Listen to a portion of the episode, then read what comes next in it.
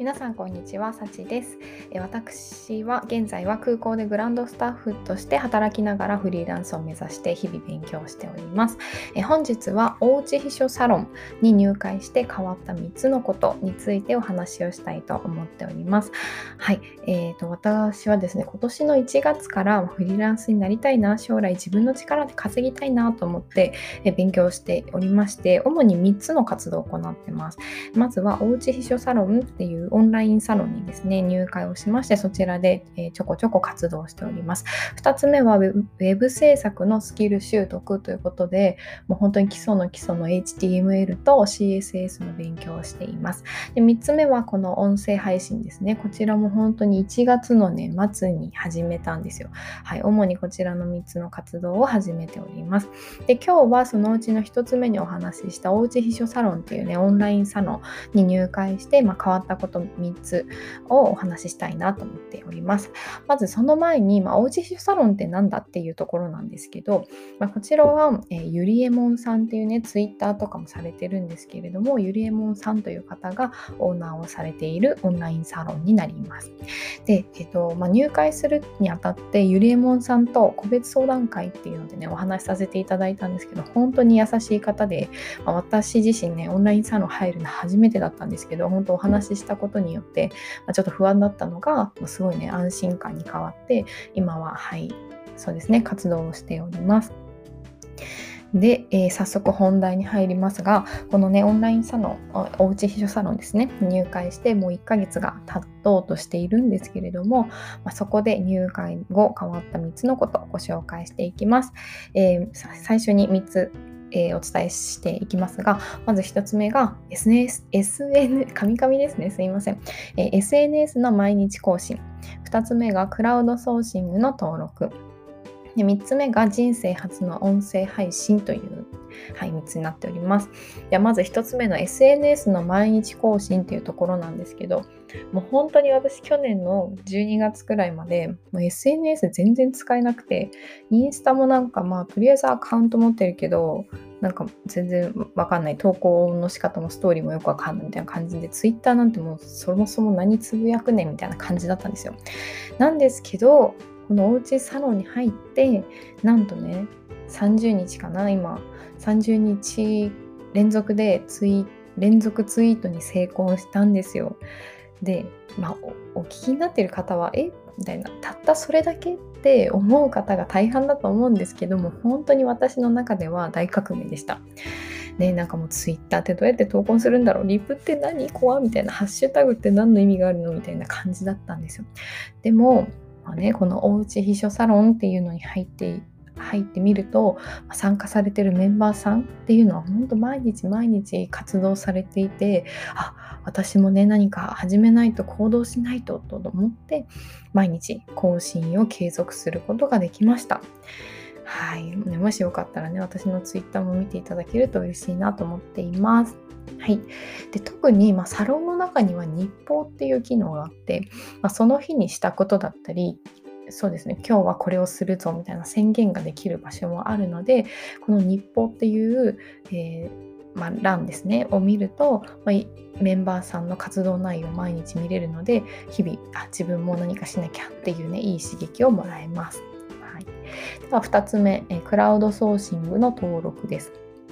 はい、でこのねやっぱりオンラインサロンに入ったからには、まあ、秘書業務のね経験を積みたいなと思って、で今年の1月にねえー、クラウドワークスですね。クラウドワークスに登録しました。でもやっぱりもう実績ないんですよ。なので、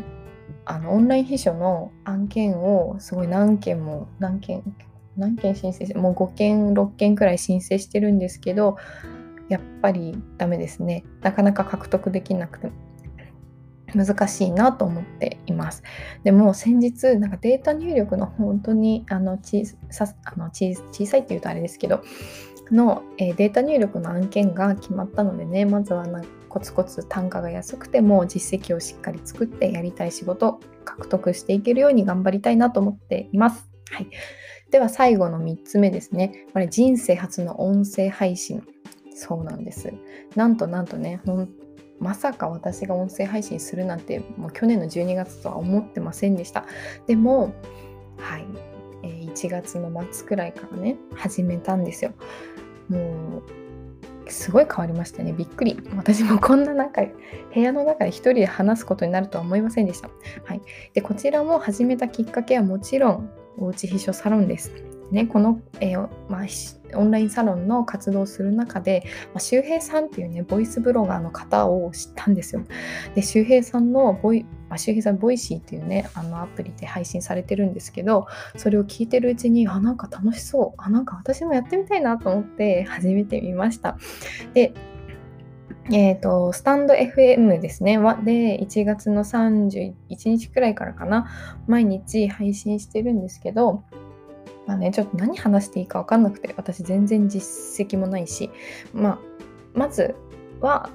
あの毎日フリーランスを目指すにあたって積み上げていく内容っていうのを共有させていただいております。まあ、このラジオを通じて、まあ、私と一緒にねなんかコツコツあの積み上げるというか行動をしていっていただける方がなんか一人でも増えたら嬉しいなと思ってこの積み上げ日記っていうんですけど「サチの積み上げ日記」っていう音声配信を毎日しております。はいもしよかったら毎日朝ね天気予報も私お伝えしてるので出かける前とかに聞いていただけると嬉しいなと思っております。で以上の3つがおうち秘書サロンに入って変わった3つのことです。もう1回繰り返させていただきますが、1つ目が SNS の毎日更新に成功したこと。2つ目はクラウドソーシングに登録したこと。で3つは人生初の音声配信をしたこと。この3つが私、そうですね、私の、まあ、人人生というとすごい大げさですけど、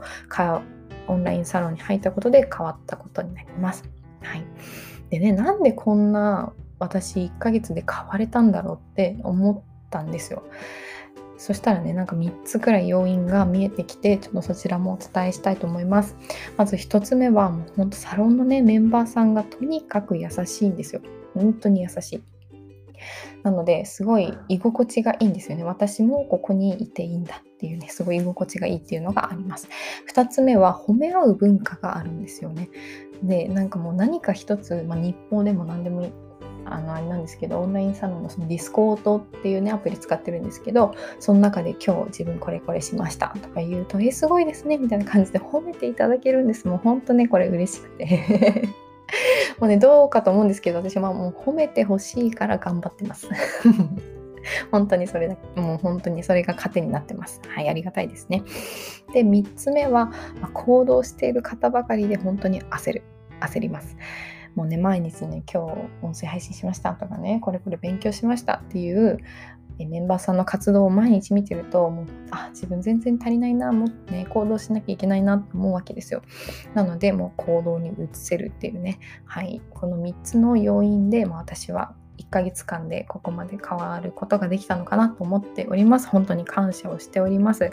でね、またサロンの中ではなんか講座とかも開設さ開催されることがあるんですよ。この前は先日はまあ、エクセル講座だったかな、エクセルだったり、ストライプだったりね、この講座も開催されておりまして、まあ、それももちろんね、後日アーカイブで見ることができるので、もう本当にあのありがたいコンテンツだなと思っております。はい、まだまだね、私オンラインサロン入って1ヶ月しか経ってないので、これからもね、どんどん講座とか入って、勉強してオンライン秘書としてもウェブ制作のね仕事もね獲得できるようにはい、日々頑張っていただきたいと思います。はい。では本日のお話は以上となります。おうち秘書サロン入会して変わった3つのことでした。最後までご視聴いただきありがとうございます。